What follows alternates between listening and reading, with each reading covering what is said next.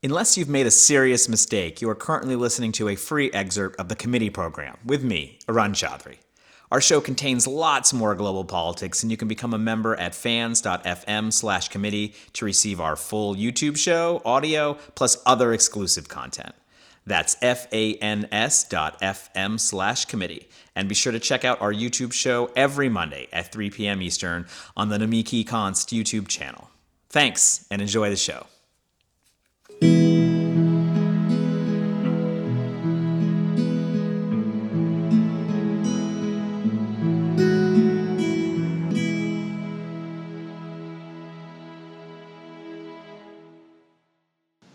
and welcome back to the committee program. I am your host, Arun Chaudhary, and with us tonight is friend of the show, Jamaa Bickley King, who is a Virginia, uh, well, a man of Virginia and a data expert, and really knows a lot about Virginia politics very specifically. We have been talking about this a lot on different segments of the show. In fact, I was just telling him this will be the first time our folks who only listen to the podcast will be able to hear him. Uh, you have to say hello. You can't just wave for them. Jamal, say hello. everyone. There you go. It's there a pleasure to meet all of y'all for the first time. Yeah, so so they don't realize that you're a perennial friend of the show, and that we've been promising to get to the bottom of Virginia over and over again, especially uh, as you've been telling uh, me and Julie and Ellie Mae O'Hagan about it. But look, this is happening now in two weeks, uh, and when this actually comes out, probably only just a week. So let's get down to it because, as our American listeners know, and our European listeners are just going to learn, we only have two German, uh, German. We only have two elections that take place off cycle. Uh, that are kind of hang out on their own, and Virginia is a real bellwether for this. This is the first kind of voting that's happened in a big way since Biden was elected, other than the special election in Georgia. This will give us flavors that we will try to hold on to as the midterms happen. Uh, and potentially the presidential happens, and it's incredibly close, so people are watching. Jamaa, can you just bring us up to speed on what's happening on the ground in Virginia? Yeah, it's you're going to see the tale of really two things in the data and in the conversations we're having. Oh, and One, sorry, it's, it's, Terry McAuliffe, who's a former, you know, Clinton human and former governor of Virginia, uh, versus uh, Youngkin is how you say his name. Yeah, yeah, Glenn Youngkin from the Carlyle Group, who to all the Taylor Swift fans will know who they hate him because he was the one that bought all of her masters and forced her to re-record them. So the Swifties are out there against wow. him at least. Swifties are. I think. Yeah. I think this could help. I hope that this is being organized in, in a real way. Uh, but, of course not. but now, please uh, set up, set up, set the table for us so yeah, so it's against Terry McAuliffe and Glenn Youngkin, and uh, it was a tale of two different primaries, how they got there. Uh, Terry had to go through an open primary system. Glenn Youngkin had to go through a very strange, interesting kind of like caucus thing they did on the Republican side, uh, and he's had to kind of really. Youngkin had to thread this needle. He had to tip his hat to the the the, the Trump people who has the base and he still had to get a lot of these disaffected republicans who were like not about that trump thing yeah. And you know they would definitely like you know they could totally see themselves voting for terry again and i think he's actually done a very good job of that uh, and now he's at this point where he's trying to cobble together a voting bloc that even includes uh, the mythical African American male and Latinos, where he's doing some stealth stuff there. And in the metropolitan areas, he's not even running as a Republican. It's just like Youngkin, and that's it. You know, you don't see him uh, wearing. Yeah, he says he's a business guy. He's out there. There's not a lot of people don't see a lot of daylight between him and Terry in, in many ways, except like one's a Republican out there.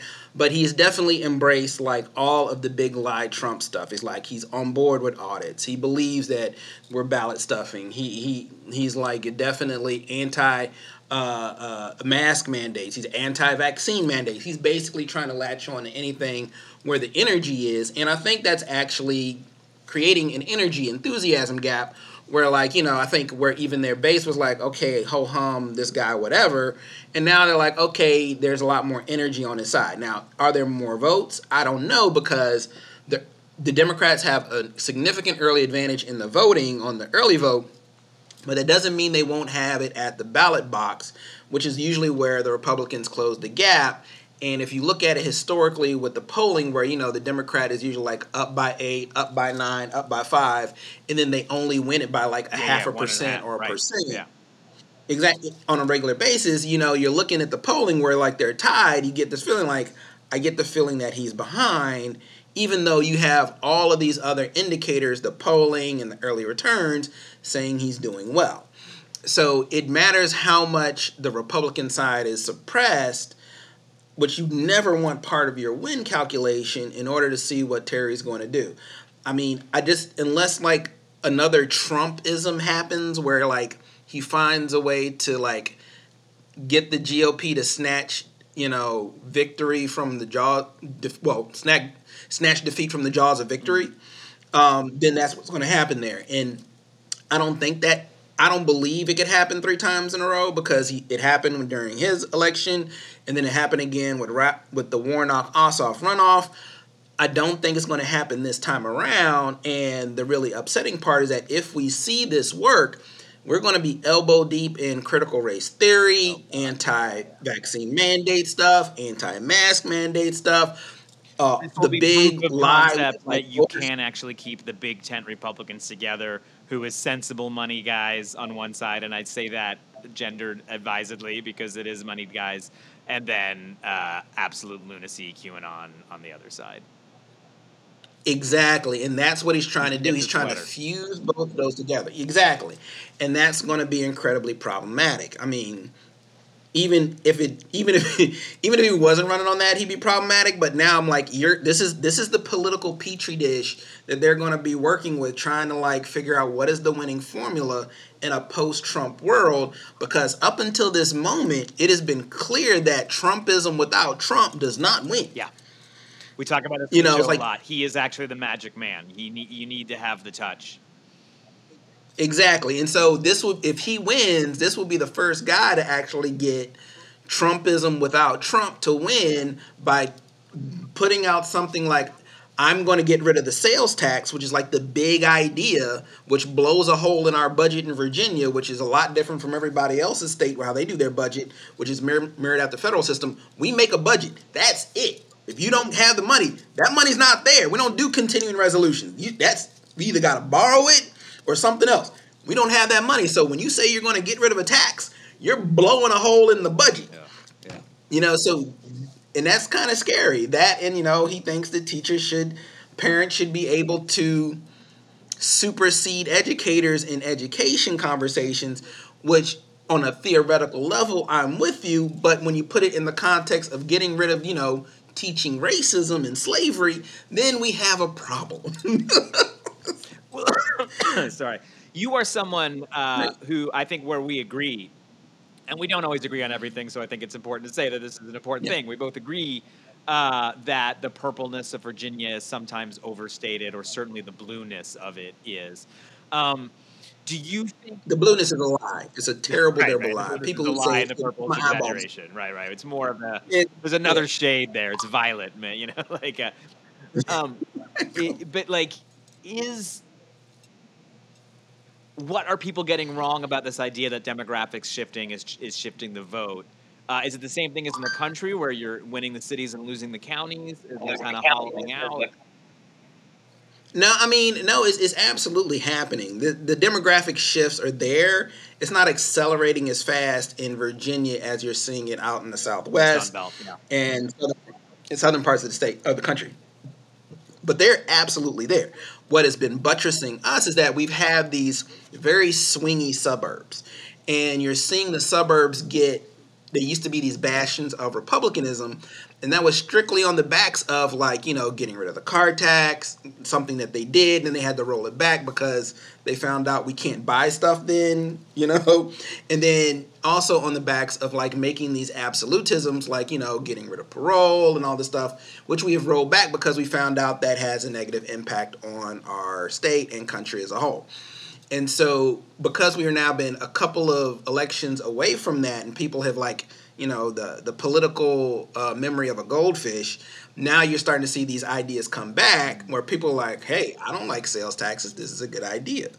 but nobody's having the conversation about and because he's a political neophyte and he doesn't and he doesn't have that history of all the other people who've come up in the system because he's a quote unquote businessman he doesn't understand the ramifications of what he's saying and then he's going to go ahead and try and fly the state apart in order to keep his promise and and that's very problematic and I, I think i feel like i might be repeating myself no no it's problematic and it's worth saying twice uh, so you know, threading threading the needle with Trump on Youngkin's side is one thing. Then Terry McAuliffe, who's you know as establishment a Democrat as there is, right? You know, one of Clinton's sort of loyal fundraisers.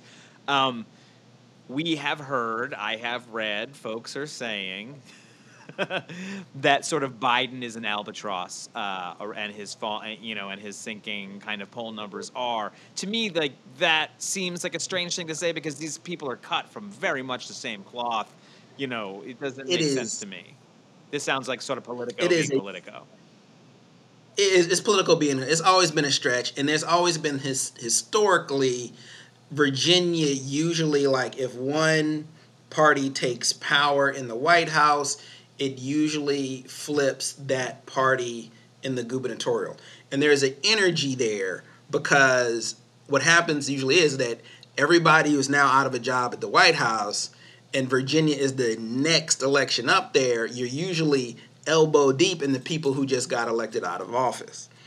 And that means those people are there to, you know, get their thing. Like when Warner won in 2001, it was right off the heels of Bush v. Gore. Mm.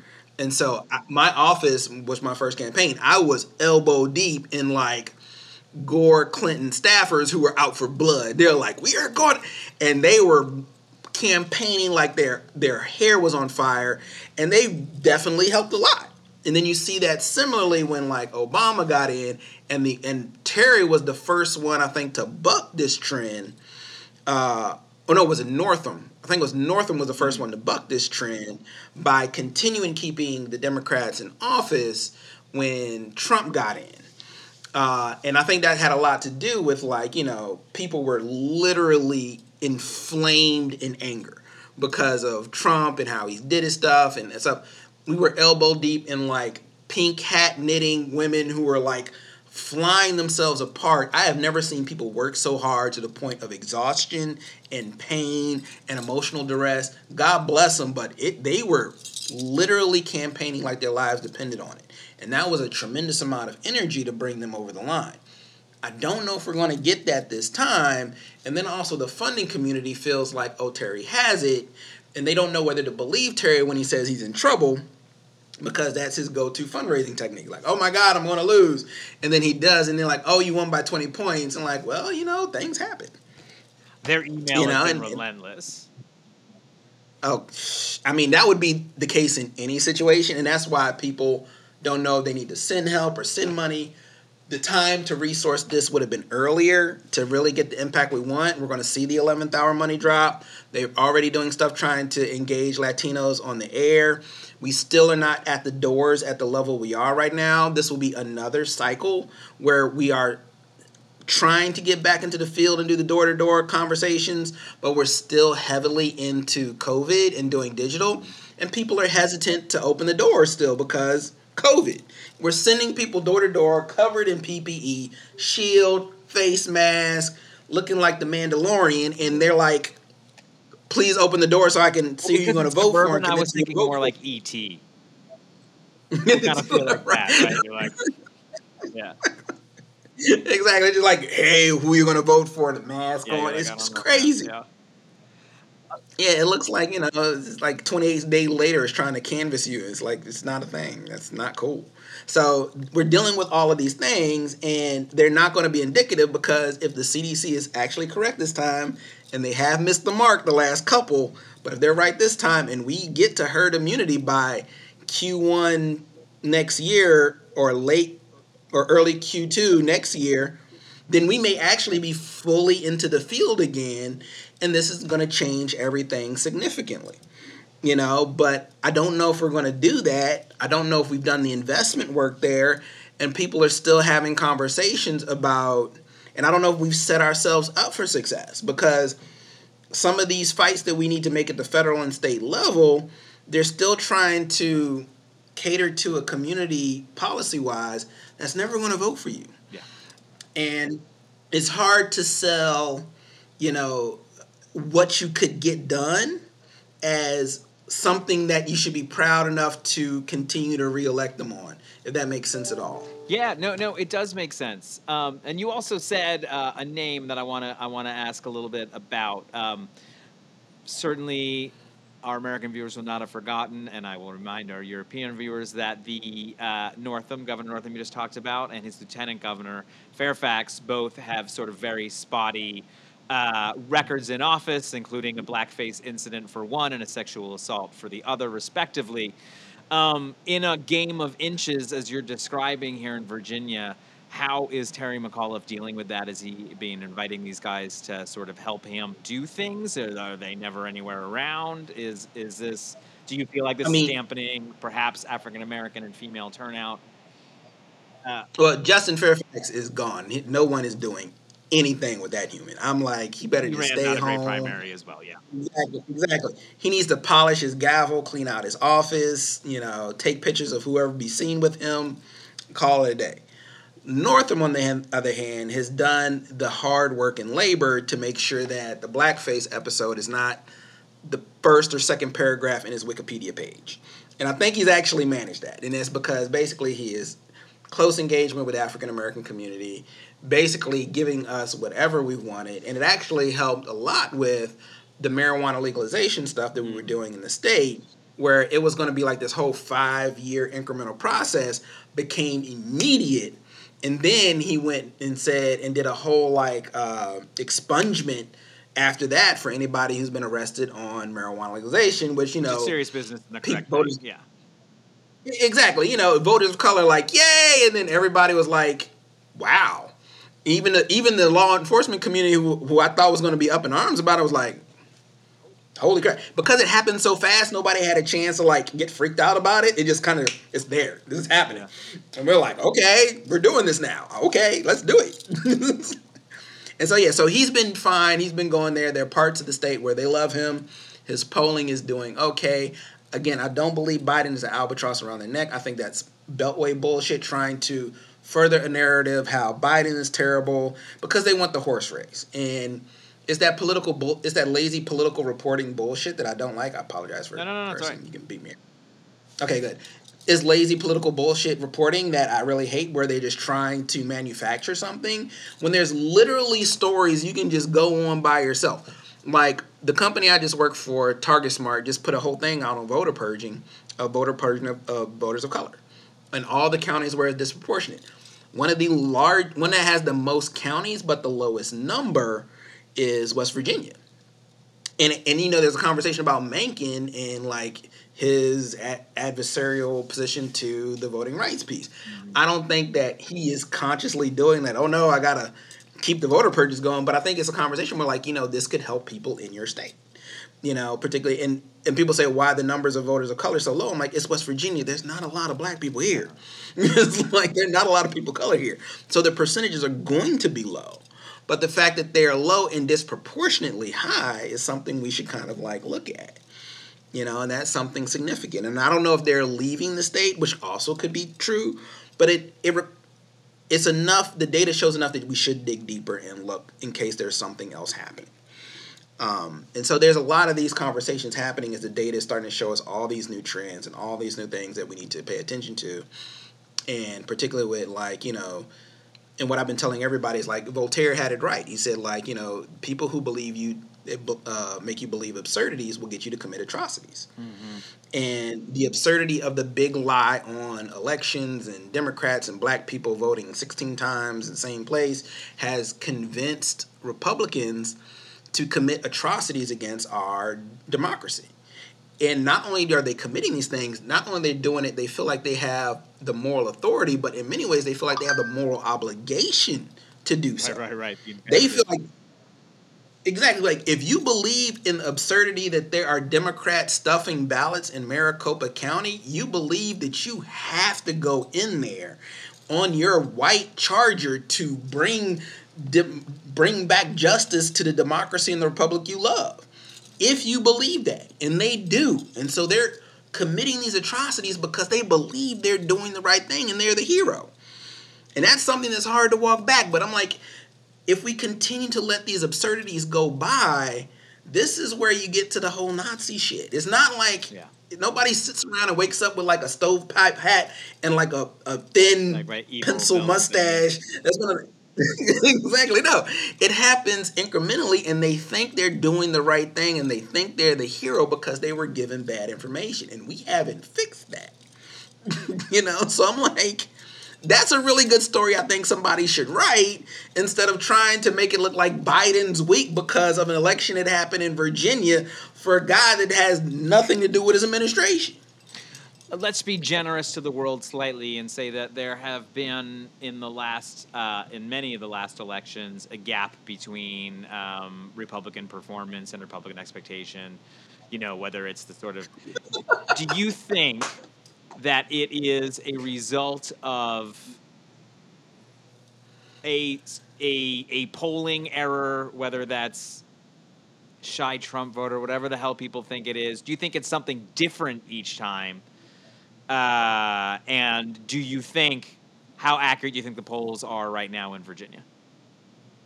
I, I think that there is legitimately Republicans checking out because they believe it's part of a, of the conspiracy. Like the call You know, comes whatever and they that- just do not answer that call. It's like, oh yeah, thanks. or or or they pollute it on purpose.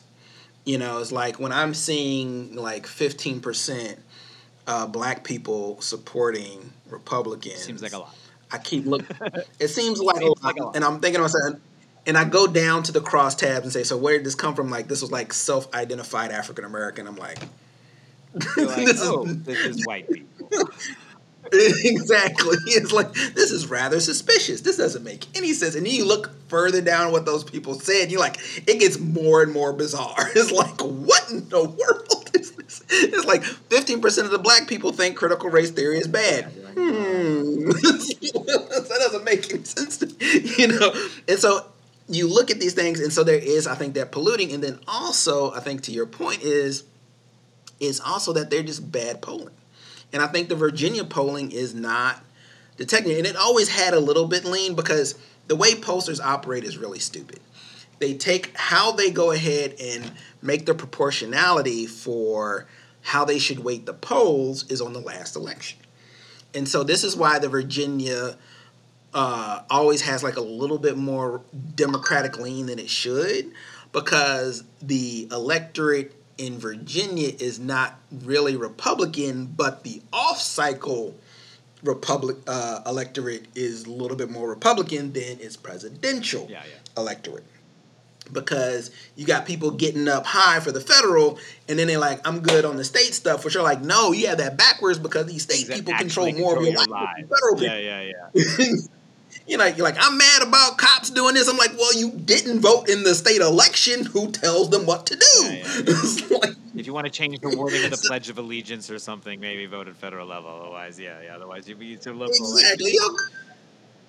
Yeah, you don't care about that shit. So, and I think that is where a lot of that issue is. So when they weighted, they weight the stuff with whatever the, the previous elector was, which in this last election was absolute bonkers. I don't think we'll ever see that voting block again. Lowercase c Republicans voting for Biden and like batshit crazy like black conservatives voting for Trump and all this other weird shit that I've never seen before. And the first time seeing in any election, we saw multi ethnic voter cohesion, which is a fancy word for African Americans, Latinos, and Asians voting together as a block, which has ridiculous ramifications for redistricting. Which is why you saw North Carolina try and nip it in the bud by saying because that these edge case African American men and Latinos prove there's no voter cohesion when the numbers are absolutely against them. Because with that logic, you can make Voting Rights Act protected districts all over the country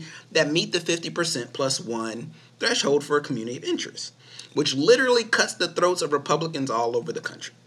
Which right now the They do Democratic it in a Party heartbeat if it was reversed. Let's just be absolutely clear. Oh, they would do this yesterday. Absolutely. Yeah. Oh, and, and well, the stupid part is they're going to fight it because if they didn't, I believe within the next 10 or 20 years, you could see that level of voter cohesion happening with Latinos and white people, AAPI and white people, and even some areas, black people and white people. that even could be conservative and they could end up being a community of interest. But they're going to fight this thing and paint themselves in a corner for a decreasing set of voting block and now they're doubling and tripling down on their latino outreach because they're seeing the numbers just like what you do and it is stark out there. I we all knew that latinos were going to become this voting presence but it is now undeniable from the last census to know that within the next 10 years they're going to be an incredible force and i'm one of the people who has never bought into like demographics equal destiny but I'm looking at those numbers and I'm like, man, if they don't find a way to get any percentage of these Latinos back on their side, they're done like dinner from the national conversation, and that's a wrap. And I have never been as bullish on turning Texas blue this early. I think it needed a lot more organizing sophistication, which I think those activists there have been doing an amazing job there, putting them on that path to that. I think the expectation from the funders needed to be a little bit more reasonable and they needed to invest more in different ways. Um, but I think that they have a really good shot getting there over the next 10 years. And once you take Texas off the board for the Republicans, that's a wrap. Yeah, you will never see the. You're never going to see the White House. I don't care. There is no combination of states that, that you can yeah, get yeah, without Texas. It's like it's over, son. that's the ball game. And there's also a conversation around uh, Native American organizing, which we've never done, that is actually really captured out there because they realize they exist because they want Arizona in that community. Yeah. But we've been saying y'all should be investing in them forever because any red state play in Wyoming and all those oh, yeah. goes through yeah, it goes through Native Americans that you have never engaged and empowered.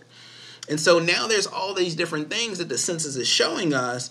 And we had this new test case, and Trump has done us at least one solid in giving us a critical mass of voters of color that have been voting cohesively, not because we really super like each other, but mainly because we've all been on the business end of his racism and his base is racism. It makes very strange bedfellows, and we're like, yo, I am down to protect every single one of these Asians or Latinos that even beforehand, but even now, so it's a little bit more reciprocal because we all see ourselves in the same boat. But even in that, there are sub ethnicity conversations that get even more makes it slightly more strange. What I will not get into because y'all don't want to get into like the the nuances of why democratic data targeting on race sucks, but that's probably another podcast. That, we should do that as a whole separate thing because I would actually love to talk about that. I love talking about anything that's wrong with data. is is my favorite thing. uh, but, so yeah, this is one. This is one kind of snowball going down the mountain you're talking about. But the other one, especially in the press and in the more, more short term, will be the devastation for the Democrats of a loss in Virginia. Will cement the midterms. This kind of sort of doom and gloom what would you say for us? Number one, you can react to that because you have a reaction, I see. And number two, um, what should we be looking for on election night? For some of us in Europe, it will be very late. We'll be tired. Uh, is Richmond really the thing we should be looking at to see how it's going, or uh, what is what, I mean, what should we be looking for? Here's how it's going to go down. There's going to be elections, and then all of a sudden, it's going to be super tight. Youngkin is going to overtake Terry and then it will be decided by likely Fairfax and Petersburg if it's really close. Mm. If Youngkin gains enough voter velocity early on and enough margins, it, it may it be it, they may call it earlier because there's just not enough uh, off year voters for him to overtake. And where, I, but that would let folks know where those two counties are. So Fairfax is a couple counties out from DC. Uh, Peterborough is closer to Richmond.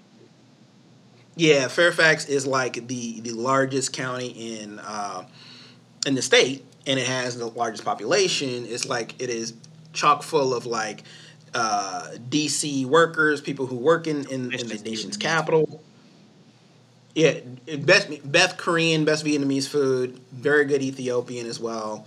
It is where a lot of immigrants live. There's a critical mass of them there. And then Petersburg is this small city that is like elbow deep in black voters, which always comes in late.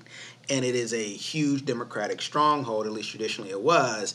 And what we have seen in the sense is that there has been significant gentrification in a lot of these African American neighborhoods. Now, this is on the one hand, it's made the cities slightly less black, But the counterpart is is when these communities move out, they move out into the counties, and it's made the counties, which have been these Republican Ah, stalwarts, diluted, yeah. a lot Yeah. more swingy, which is like the surrounding counties of Richmond, which are like Henrico and Chesterfield County, which used to be, you know, Henrico was very much leaning red and Chesterfield was deep red. They Trump lost Chesterfield and Henrico. No, yeah, he lost Henrico, but though, and that's a big deal because never I can't remember like Chesterfield being even swingy when I was growing up, and so this is going to be fought also in Tidewater, uh, Virginia, which is like the very swing bellwethery area. Is that usually whoever wins Tidewater wins the state. Um, and so Youngkin has to really bring up his margins in the rural areas to a significant degree. And they may not like him because, you know, they are kind of anti corporate in some ways, which God bless them, I agree. uh, but Yeah, I think right, that you're they, on the right show for that. Yeah. but they are incredibly passionate about pushing back these mandates and feel and there's this they feel disempowered and i get it you've been disempowered by a pandemic you got some a nameless faceless somebody telling you to get a vaccine that you don't want. You got nameless faceless people telling you to wear a mask and you're like why should i? You got nameless faceless people saying that you don't have a control over your child's education and you believe what's best for them. And i get those things but they're wrong because of the context in which they want to use it. I agree with every single one of those things in principle. It is interesting seeing Republicans in Virginia say "my body, my choice." Totally. You know, where where they are staunchly pro-abortion and never been pro-choice, and so we're seeing this this, this them having two two things in tension in their heads at the same time and they're trying to reconcile that and i don't but their anger is coming out in a way that i think is very not helpful and they're still emoting and they're not trying to come to solutions they're not trying to get things better they're just really trying to reclaim power because they feel so disempowered now I mean, I, you know, I would hesitate to say that Comrade Mao taught us that uh, internalized contradiction is actually, you know, can be can be a powerful force throughout the world, uh, and that people do. I mean, you know, I'm kidding, but people do hold these contradictions and they're real. So, based on that, like, what do you? If I forced you to say what you think is going to happen, what do you think is going to happen? i have a very sneaking suspicion that terry may lose i really Dude, really I didn't want to to say it because I didn't want to be like a jerk who's saying that, letting you down. You're from Virginia and all this. No, no, and, and it's and it's not going to be the fault of the people who are fighting there. I got teams of people are busting their butts right now. They're killing themselves trying to make this happen. Um, I get it has it has that Warner 2001 feel, but on this time, Glenn Youngkin is Mark Warner, and and Terry and and and Mark Earley is uh, Terry McAuliffe, and it, and it's not and he's not even being out hustled. He's not even being outrun. He's in a, a very tense is tilted in a weird way. Exactly. I mean, it, like Terry is doing, the, he's saying the right things, but you know, he's not going to give a concrete policy thing. That Terry's not going to do it. And Glenn Youngkin is saying, I'm going to Everything you get rid of sales tax. Exactly. I am going to make sure parents will have control over the school boards. He's saying things that may not even be legal, but he is concrete saying this is what you get with Glenn Youngkin. This is what's on Boom, boom, boom, boom, boom. in the UK. Yeah. Exactly. And and Terry's out there saying like I'm gonna make sure we got clean energy, that we got jobs and economics, I'm gonna raise teacher pay. Teacher pay is good. That's a thing, but it's not like yo, this is how much everybody in the state is gonna be doing better with because I'm in there. That Glenn Youngkin is like selling unicorns and whatnot. That's gonna make it so that we can't pay for roads or schools for the next ten years. You know, it is what it is. All right, we have put our predictions in, but we're hoping for the opposite outcome. Jamaa Bickley King, thank you for coming on the show as always, and maybe we'll have to do a uh, post mortem. Why are you gonna see me up there drinking Bailey, putting Bailey's in cinnamon toast crunch? It'll be the saddest, most depressing thing.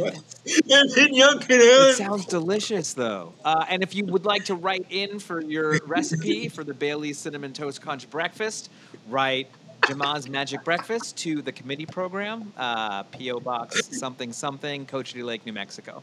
I'll have to figure out a fake address I for mean- this later.